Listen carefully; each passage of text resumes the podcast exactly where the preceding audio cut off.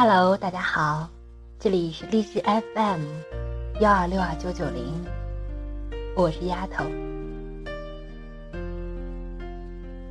今晚我在这里陪着你，那么你会在聆听我的声音吗？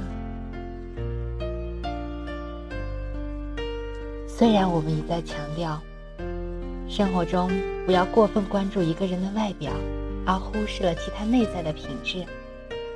但我们也要认识到，一个人的名字是一个品牌，一个人的形象是一张名片。衣着得体，外表端庄，是对他人的尊重，也是自我成熟的表现。没有人有义务必须透过连你自己都毫不在意的邋遢外表，去发现你优秀的内在。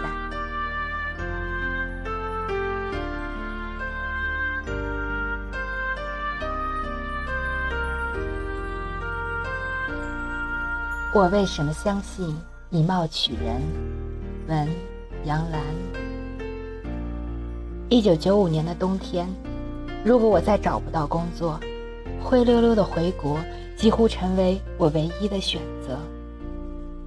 可我再一次被拒绝了。想起那个面试官的表情，我非常想抓狂。他竟然说我的形象和我的简历不相符，而拒绝继续向我提问。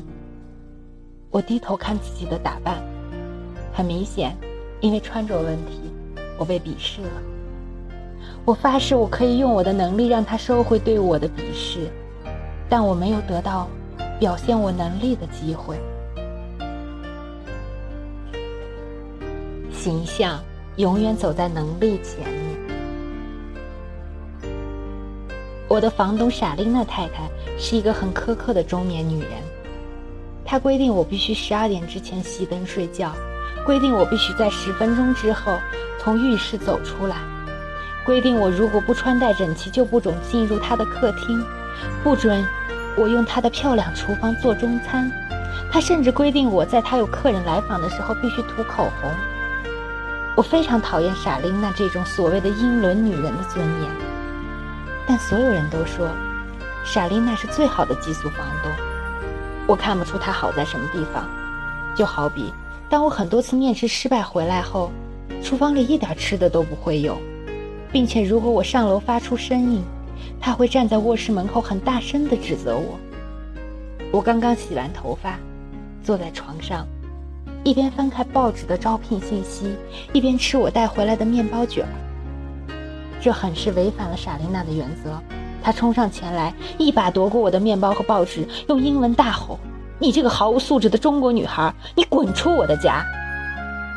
我于是披散着头发，在睡衣外裹上大衣，冲出了门。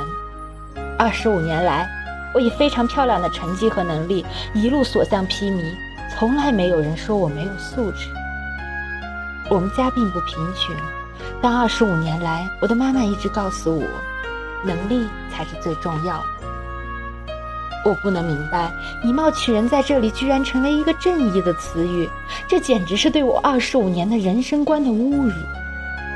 我愤怒地冲进一家咖啡馆，天气实在太冷，我也很饿。咖啡馆的人居然很多，侍者以一种奇怪的眼神把我引到一个空座旁边，那是咖啡馆里唯一的空位。我的对面是一个英国老太太。她看起来比莎琳娜更加讲究，就像伊丽莎白女王一样尊重与精致。我下意识地收起自己宽松睡裤下的运动鞋，然后我看到她裙子下着了丝袜和漂亮高跟鞋的腿。以她这样的年纪，却仍然把这样的鞋子穿得非常迷人。在欧洲的很多高级餐厅里，衣衫不整是被拒绝进入的。我想，我能进来的原因大概是因为我穿了价值不菲的大衣。我不由得暂时收起自己的愤怒，说：“给我一杯热咖啡，谢谢。”侍者走开后，对面的老太太并不看我，而是从旁边拿了一张便签，写了一行字递给我，是非常漂亮的手写英文：“洗手间在你的左后方拐弯。”我抬头看他。他正以非常优雅的姿势喝咖啡，没有看我半眼。我的尴尬难以言明，第一次觉得不被尊重是应该的。我的头发被风吹得非常凌乱，我的鼻子旁边甚至还沾了一点面包屑。虽然我的大衣质地非常好，但我的睡裤它衬得它很老旧。我第一次有点看不起自己，这样的打扮，我有多不尊重自己，以致使别人觉得我也不尊重他们。我想起下午去面试时自己的日常便装，那应该也是对一个高级经理职位的不尊重吧。当我再回到座位的时候，那个老太太已经离开了。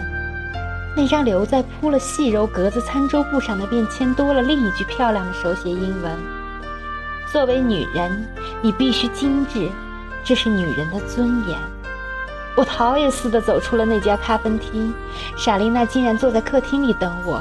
一见我就对我说：“我超过了十二点十分钟才回来，所以明天必须去帮她清洗草坪。”我答应了她。并向他道歉。我发现莎莉娜教了我许多同样有用的东西。十二点之前睡觉能让我第二天精力充足；穿戴整洁美观能让别人首先尊重我；穿高跟鞋和使用口红使我得到了更多绅士的帮助。我开始感觉自己的自信非常充足而有底气。我不再希望别人通过看我的简历来判断我是不是有能力。我最后一次面试。是一家大牌化妆品公司的市场推广。我得体的着装打扮为我的表现加了分。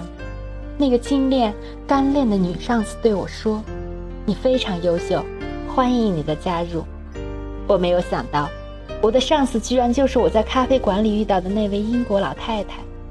她非常有名，是这个化妆品品牌的销售女皇。